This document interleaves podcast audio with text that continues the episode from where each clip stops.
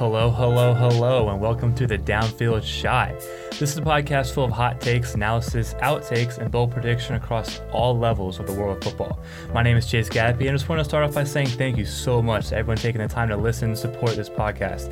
I'm going to go ahead and try to get this podcast available on all the platforms Spotify, Apple Podcasts, YouTube, and SoundCloud but wherever you are listening, and thank you so much for the ton of support. As always, I'm gonna put the links to the profiles to the very end of this podcast and online. And make sure you like, subscribe, and follow wherever you're at, as well as make sure you send in everything and anything and everything about college football. Um, so this episode is be the very first of many. I appreciate you guys taking time to listen to the first one and uh, give us support out there. The basic idea behind this podcast is just gonna talk about football across all levels, everywhere in the world. We'll talk about matchups, Heisman race, divisional races, sleepers, underdogs, and then just a pure opinions on whatever we would believe in and what's going on in the world. So today is very, uh, very special kickoff episode. Just want to say uh, it's a blessing to have here my really good friend Matthew Feldick. What's up, my guy? Uh, how's it going? Um, everything's going all good. I'm a sophomore here at Bethel University. I play football. And throughout the about year and a little bit we're coming up on being here, I've discovered me and Chace are more of the uh, football aware here. A lot of other people don't have the same depth of interest in this as we do, so that's kind of why Chace tried to kind of get me on here, and get prepared and it's been a good time getting ready for it. So yeah, it's gonna be pretty fun. All right, well let's go ahead and dive into it. Um, well let's let's talk about some news around college football start. Um, so I saw this on ESPN um, article a couple days ago, and uh, if the uh, end of the year awards would be handed out right about now, the uh, Fred Biletnikoff Award for the best wide receiver would be Omar Bayless of Arkansas State. It's kind of surprising when you see Jerry Jeudy and CeeDee Lamb and people like that. Um, and it's kind of funny because when you look at the stats, though, 31 players in college football have been targeted at least 55 times this year. Of those, only nine have registered a catch rate of 68% or higher, and only three have averaged more than 13 yards per catch. Indiana's Whop Philyor at 13.5, Wake Forest's Sage Surratt at 15.5, and then Bayless at 19.2. Tell, tell me something about that. Uh, I find it really interesting. Looking at this, obviously you're gonna think about like the Jerry Jeudy's, the CeeDee Lambs, talking about this award. And obviously, those guys are in the talks. And I understand where you're coming from looking at the numbers and all that, but in the end, if Come you're just going off best pure wide receiver, it's got to be like a Jerry Jeudy or a CeeDee Lamb. All right. all right. Well, all right. Well, what other best punter? Ray Guy Award. Always hand out. I mean, you, there's some pretty notable names coming from that. But if we're handing out right now, it's Max Duffy of Kentucky. He's averaging 51.2 yards per punt with a 49.3 net average. He didn't really have a good game against uh, against Arkansas two weeks ago. His averages are just now 50.4 and 47.7 respectively. Come on now. That's some that's some insane kind of stuff. So I just think it's kind of funny. So let's move on. Illinois and Nebraska will start the 2021 season in Dublin, Ireland, and then actually just a couple days ago, Notre Dame and Navy were kicked off in 2021 in Dublin, Ireland, and it's gonna be college game day. That's actually pretty sick, I think. That is unreal. Yeah. So uh, around the world, let's let's talk about this first of all. a couple weeks ago, there was a Penn State alumni I'm pretty sure you've heard about this on Twitter, Instagram, all kind of stuff. He sent a Penn State alumni, his husband and wife, sent this letter to uh, Penn State safety Jonathan Sutherland, and it's kind of like a little bit of like racist remarks going back and forth about how like his tattoos, his dreads, and the stuff he's wearing has just been like disgusting and not representation of Penn State saying the guy should go play at Florida State or people like that. Like that's, that's disrespectful. So anyway, the whole point of this is Coach head coach James Franklin made a quote about this. This is what he quoted to the to the press. He goes, "Jonathan Sutherland is one of the most respected players in our head program, the most respected player in our program." Franklin said in defense of his player at his weekly news conference, he's the ultimate example of what our program is about. He's a captain, he's a Dean's Honors List student, he's confident, he's articulate, he's intelligent, he's thoughtful, he's caring, committed. And this is what he said He's got two of the most supportive parents I ever ever met. And I would be so blessed if my daughters would marry someone with his character and integrity one day. Give me your thoughts. Um, I thought it was super interesting. I think it's very low and a lot of BS that the alumni would actually say something like that because, like, personally, I don't really care how you look. Looks in the end really don't mean anything. You also have to think, like, this is an alum who wrote this letter to him, which is truly disgusting and it's really puts kind of something on like the Penn State because obviously they already have yeah. kind of a black streak across their name because of all like the Jerry Sandusky stuff and all like that. Yeah, yeah, But um, something I thought that was really cool that uh, James Franklin, Penn State's coach, came to his defense and keep in mind like being a college football player myself, like coaches spend like so much time with their players, yeah, like practice, time, meetings, time, exactly. And so obviously I think his opinion is going to be the best, and for him to say something about um, um, being like he'd be blessed if his daughters were to marry someone like safety. Jonathan Sutherland is insane. That's about the highest praise you can get coming from Yeah. like a father himself. So yeah. just coming off of that, I think it's really it is really disgusting that those alumni would say something like that Yeah. about him, not then- even knowing anything. And then what about this? When they were, uh, when Penn State was warming up for their Saturday night contest against Iowa the week later, some of the players came out with T-shirts that quoted "chains, tattoos, and dreads," and "We are." Uh, And then, I mean that that's that's hilarious. Like Penn State players come out and support John Seller, and obviously they want to support. I'm not trying to do anything negative or biased towards it, but then uh, some of the coaches took up took up made the players take off their shirts just to make they don't get in trouble with the NCAA. But like, that's kind of sick. That's that's kind of sick. I think.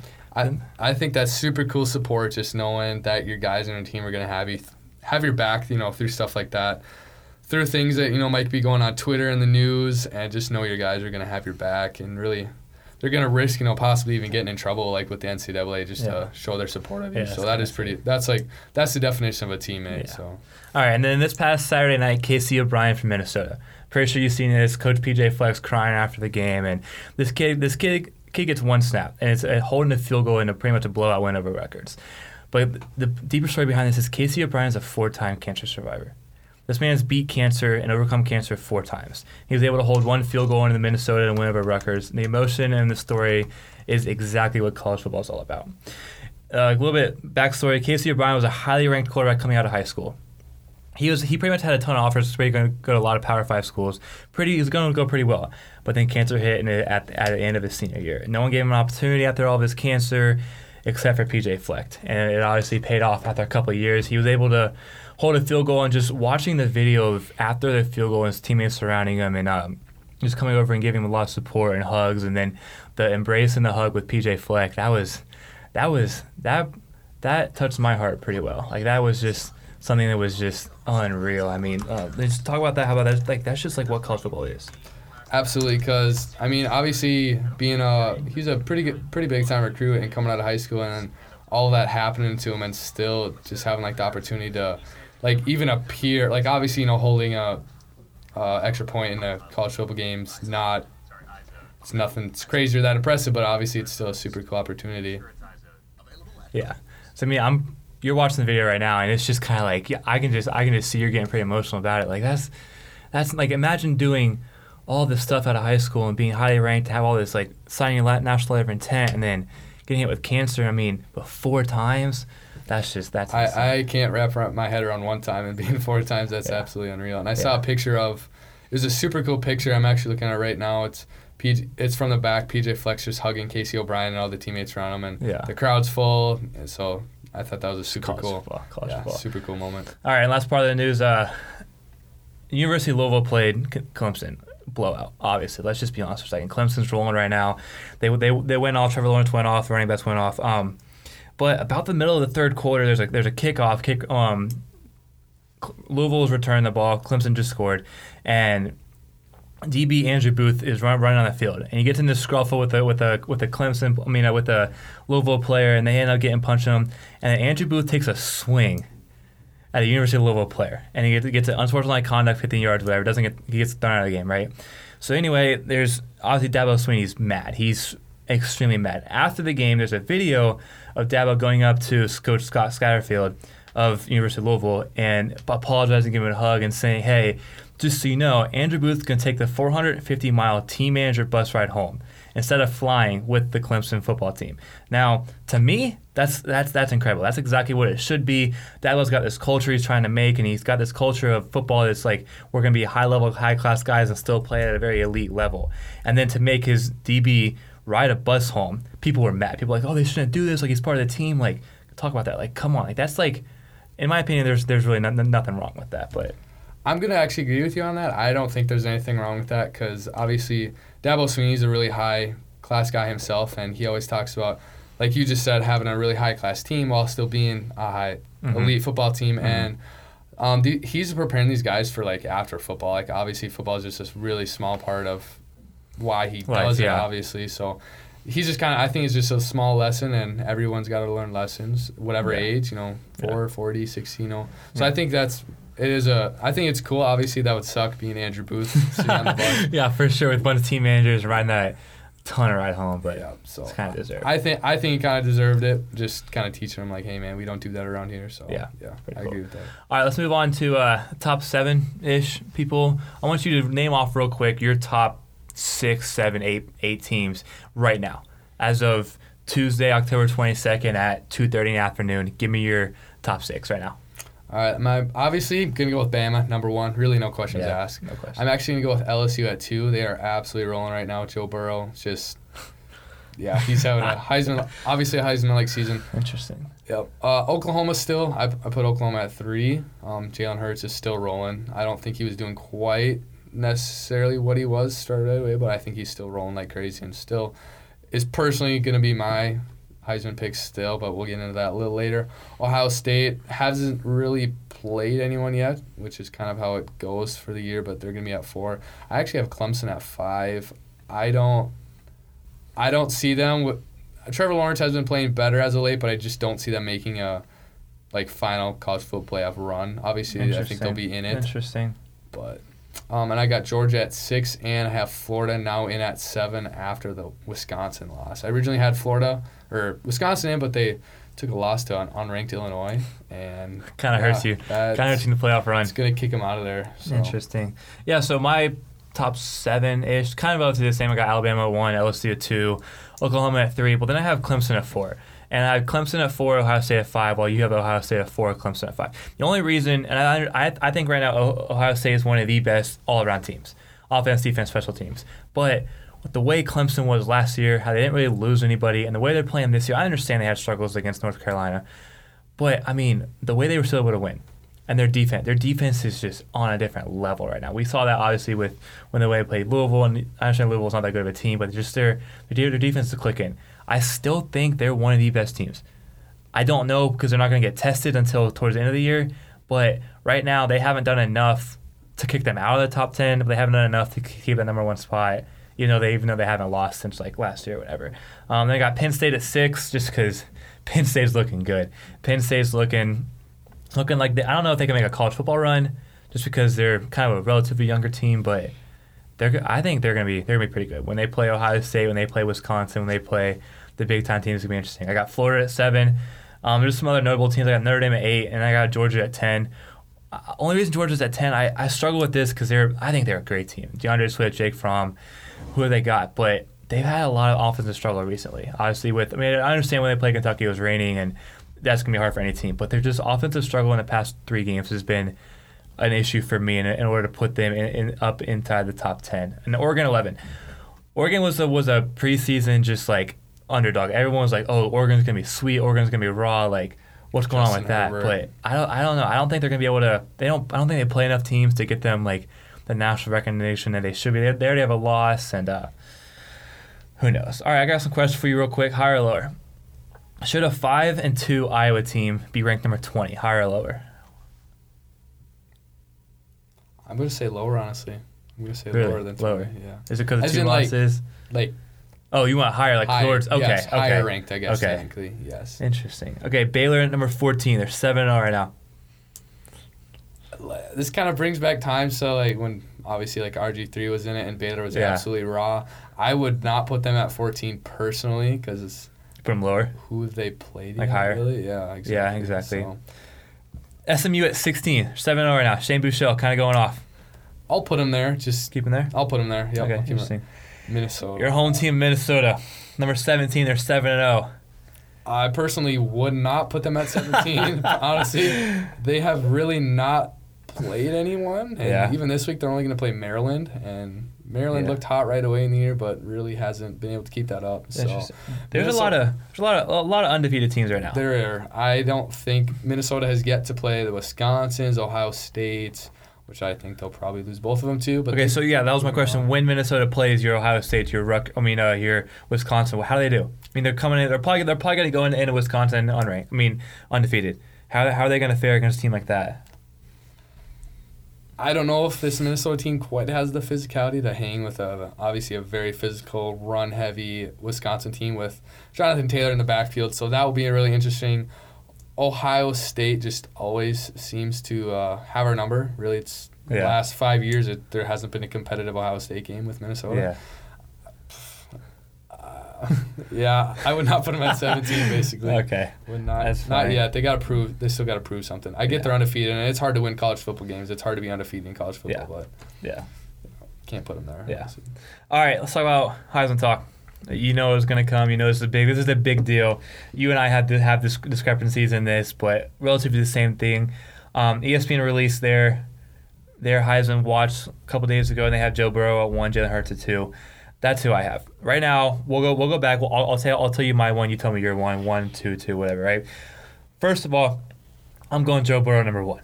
The Heisman Trophy be handed out right now. I think Joe Burrow wins it simply because of his stats. His stats and his on, he beat two ranked teams so far, respectively. At the time of play, Texas was number nine, Florida was number seven. He played them very well. He didn't just beat them; he destroyed them with the way he played, with the, the clutch drives. So right now, last like la- last week he was he threw for 327, 25 for 32, 78% completion, four touchdowns, no interceptions. Right now in the season, he's just under 2,500 yards and 29 touchdowns. And let's be real. In the past, in the in, right right now in their, in their games, I'm gonna read you off his touchdown passes. Right in order: five, four, two, six, five, three, four. That's unreal. That's unheard of. LSU can score however and whenever they want with the receivers that they have. And get this: right now, LSU does not have a running back in the top 25 for rushing or averages or yards or anything. Top 25. So Joe Burrow, as a what the Heisman Trophy should be, Joe Burrow right now is number one. He's playing the top elite quarterback. I don't really think you can argue with that. His uh, like for example, his clutch drives against Texas in the fourth quarter, and the 21 un- unanswered in the second half in Death Valley at night, game day, college game day uh, against a top-ranked Florida defense. Like that's kind of hard to argue against.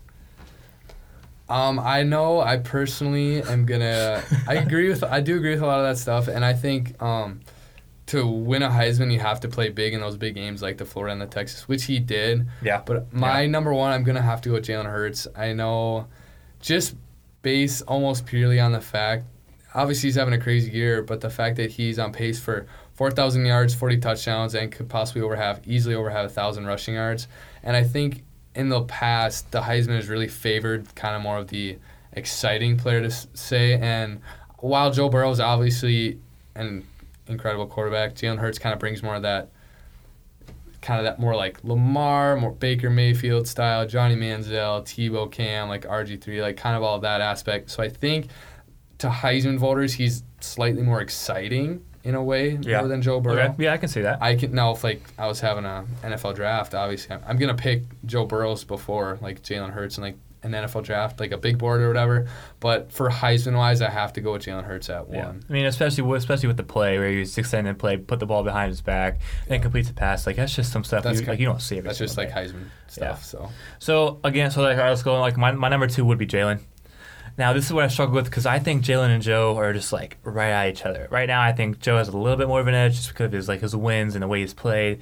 But from a pure like what the Heisman Trophy is, like this dude's a stud, a baller, an animal, a player. There's no really question about who Jalen Hurts is. And then when he played at Alabama, stuff he's doing at Alabama, stuff he's doing now at Oklahoma, like this is the kind of plays, like the kind of plays that this dude makes, can compare him to other Heisman winners. Like you said, Manziel, Baker, Kyler, Lamar, Tebow, Cam, RG3. Like he's just as, if not more, fun to watch on a Saturday than some of those guys were.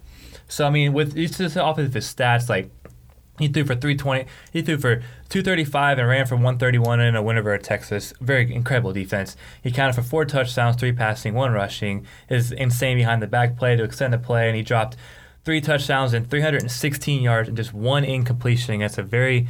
I mean, they're not the best defense in the world, West Virginia, but they got they got a pretty good defense coming back.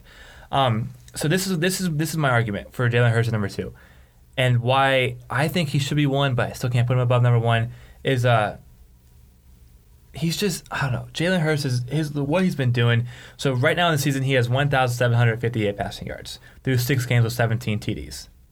There was one other Heisman winner that had this roughly the same the same stats, right? He had the other Heisman winner had 1,621 passing yards through six games and also 17 touchdowns. His name, Marcus Mariota. So he's compared right now to Marcus Mariota. Now, Marcus Mariota had the Oregon offense, so they're obviously going to throw the ball a bunch more. But Jalen Hurts has changed Oklahoma's program around him. And like you said, like he's also on pace for right around 4,000 passing yards, 40 touchdowns. That is exactly what the Heisman Trophy is. Absolutely, because and then you have to go back and look at like. It's kind of cool because the did he could he make it a three year in a row uh, Heisman Trophy winner? Yeah, exactly. Oklahoma? Yeah, Like, that's what I was like- That's just crazy Yeah. that Oklahoma's been able to have quarterbacks like that just year after year after year. So, Yeah. So who's your who, who's your number three? so my number three, I've not talked about number two. Who's your number two? You Joe said Burrow. Joe Burrow. okay. Go ahead. Yep. For all you already talked about it for all the reasons. So. you gotta get Joe Burrow too. Yep, I got Joe Burrow too. Obviously, he's got the numbers. He's more of a pro passer and everything. So Yeah. Okay. Tell me your number three. I have to go with Jonathan Taylor. I obviously the Heisman talks. It's been dominated by quarterbacks as of late, which I rightfully think it should be. I Mhm. guess. Yeah. But there's a lot of things. Jonathan, like Wisconsin in general, just always usually has that good back. And Jonathan Taylor um, had five touchdowns in a game against Kent State, which is pretty crazy. And he's just been one of Wisconsin's all-time leading Mhm. rushers, which just kind of brings you to Heisman status when you get those crazy amount of carries Yeah. and guys like Montee Ball and um, stuff like that. So I just think that's why I have to put him there. So Yeah. right now, I think those three are kind of in the league of their own. Yeah. You can make arguments for a couple other guys, but I don't think it'll be anyone besides Yeah. one of those three. Yeah, no, I mean, I agree with you. I put Jonathan Taylor. Shout out to Hunter Lane. Hunter Lane's a huge. I know that that man is just. He. I always get DMs and texts and Snapchats about how Jonathan Taylor's going to win the Heisman, but I'm I'm putting him at three. Um, I would come out and say he is one of the pure best. He's one of the best pure running backs we have ever seen, pretty much in college football. Um, yes, I understand he got held to 80 yards against the Michigan State defense, but the Michigan State has also one of the best run stop defenses at the time when he when they played him.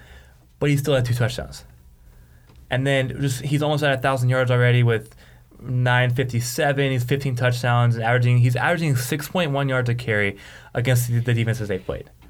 Um, I understand he only had, and this is I think this is, was his highest moment was when they played Michigan. Michigan at the time did not have the best run defense, but they had a pretty stout run defense. This man, Jonathan Taylor, had 200 yards in the first half. Did not play more than six snaps in the second half because of a of a, a pulled hamstring, kind of like cramped hamstring they talked about. He had 200 yards before halftime, and only played one half. Now I would even go as far as to compare him to compare him to Derrick Henry. It's a big comparison. I understand there's a lot of a lot of discrepancy about that, but I think. Jonathan Taylor is almost a, if not better, running back than Derrick Henry at the time. And like you said, like five touchdowns against Kent State, and he's uh, also currently Wisconsin's third time, all time leading rusher. That's Heisman status. Yeah. That's Heisman status. The the now just quick question: Does the loss to Illinois affect his Heisman status?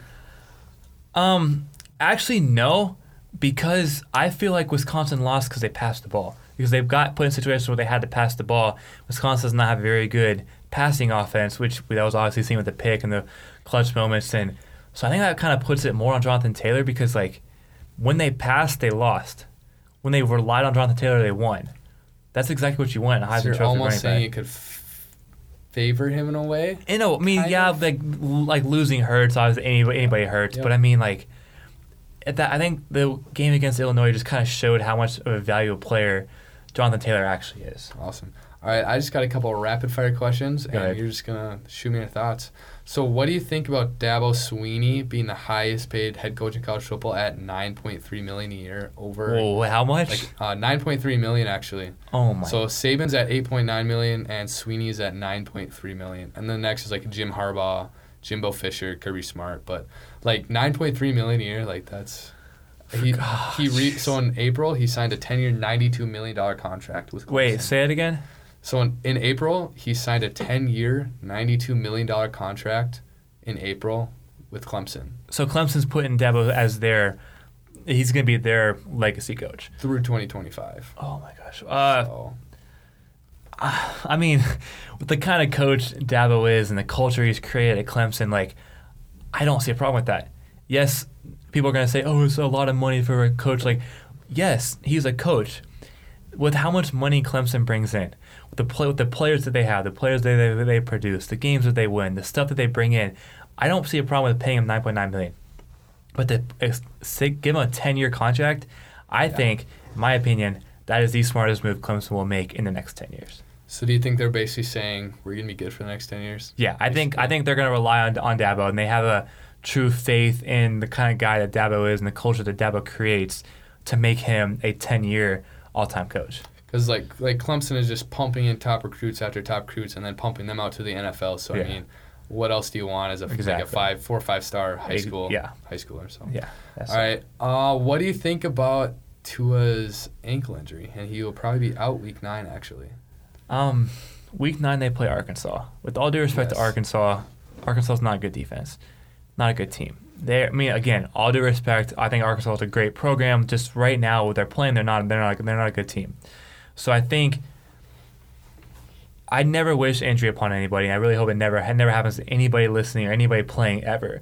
But with the timing that this happened, I think it was the best timing for Tua if he was going to get hurt, because now he can have with like the uh, with the advancements in like, like technology and medicine, like he can get all this like procedures done and then rest all of this week. They go into a bye before they play LSU, which again, perfect timing. He now has pretty much two weeks to rest on an ankle that Alabama has top notch facilities, like they'll be fine.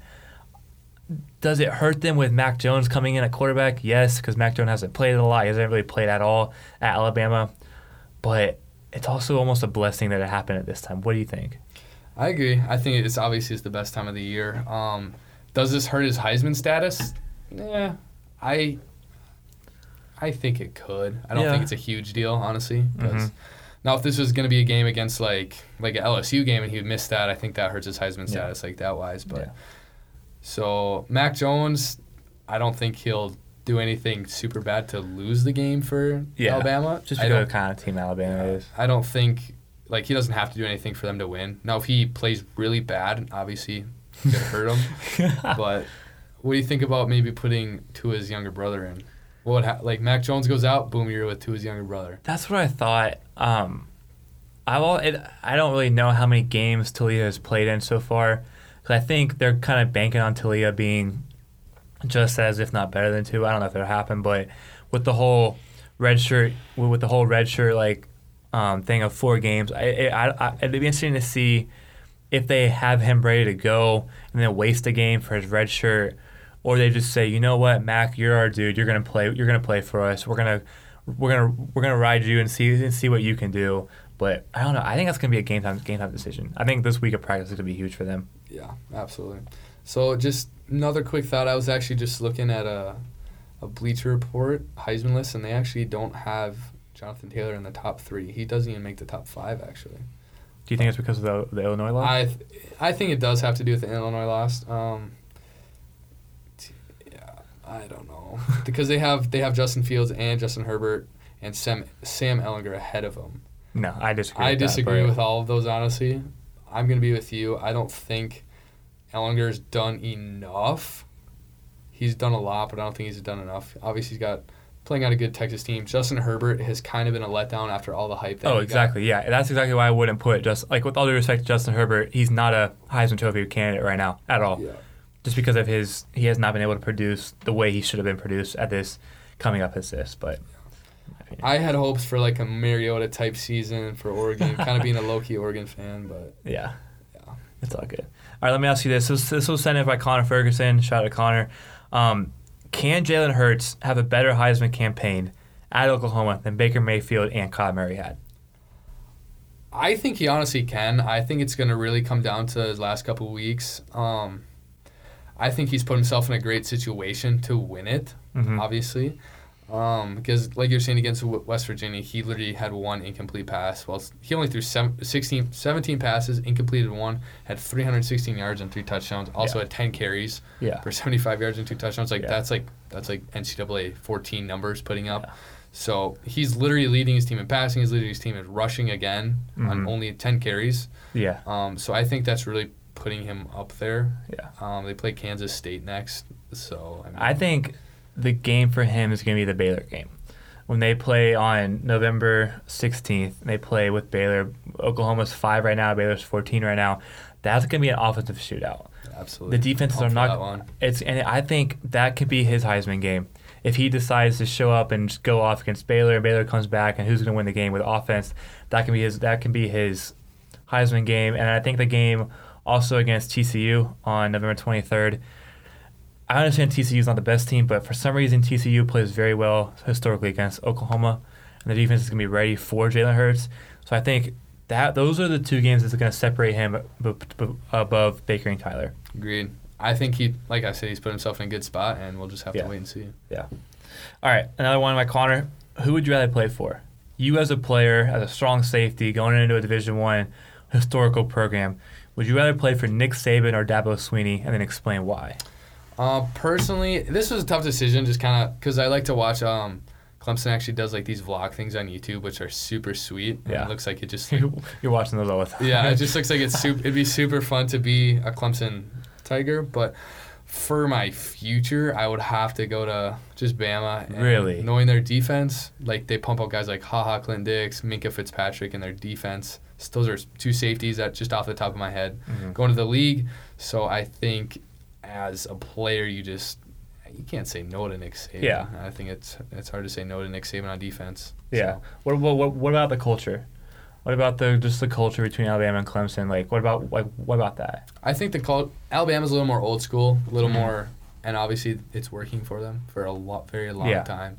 Um, I think Clemson is a little more, a little more modern age. It still has that old school touch. It's if you know what I'm saying, but hmm cl- culture wise, I think that would change. I'd probably prefer Dabo Swinney's culture. but Yeah, but just a, just as a pure player, kind of pure saying you go player, I'd Alabama. have to go Bama, Nick Saban. Yeah. Um, this is, I struggle too with this because the culture that Dabo Swinney has created at Clemson and there's the, like you said, like with the vlogs and just seeing in the daily life, like, like kind of stuff that they, Clemson's does is just something different. Like there's something about Clemson that just makes you want to play, even if you're not going to play. Like just go to Clemson, right? But it's very hard to argue against Alabama.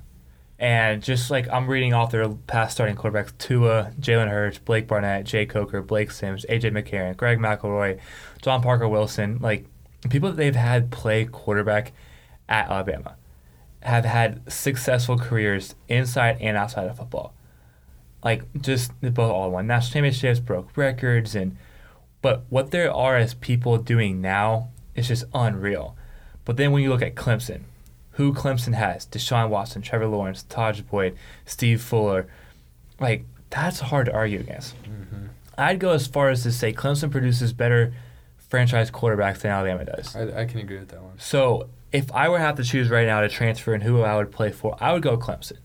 Now, yes, Alabama would be fun because they're the kind of program and being around Nick Saban, but as a person, whether that leads to the NFL, whether that leads to a desk job, like I feel like Clemson's going to put you in a better spot for life, life period.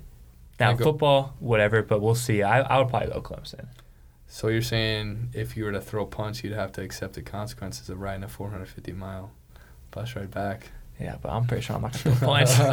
we'll see. I mean, I'm also not fast enough to run on the field on a kickoff, but who knows? Who knows? All right. Well, I understand you're you're you're a very busy man. You got your you got your business stuff also. We'll we'll go ahead and wrap this up. Uh, thank you for coming. Thank you for talking with me about all this kind of stuff. I I really appreciate it. Absolutely. This is only the beginning. I think there's a lot more. It'll be really fun getting down to like um, like SEC championship week, Oh ACC, all that college football playoff. I think there'll be a ton of content for us to talk us to talk about. So I am pumped for that and really getting down close to the Yeah. Heisman race and. Well, maybe we'll be laughing at some of our predictions we made now on October Yeah. 22nd. Mark so, this down. Mark this down. We're gonna and we're gonna see what happens in about three weeks, three Yes, or four weeks. So. Yes, sir. All right. Well, thank you for listening. I appreciate all of you guys listening in every single podcast. And uh, this one, this again, thank you so much for listening to this. Thank you for all the support. Uh, hopefully, this podcast will be available on Spotify, um, Apple Podcasts, YouTube, SoundCloud, wherever you guys listen to. Thank you so much. Uh, if you guys have any ideas, any shout outs, any predictions, any hot takes, whatever you guys got, go ahead and send those in. I will link every single me and Matthew's profiles and uh, just the um, just the podcast um, link in in wherever you guys are listening to this, make sure you guys go ahead and click that. Send me an email, send me a DM, send me whatever you want, whatever you guys want to see on the show. Again, thanks for listening. Really appreciate it. We'll see you next time.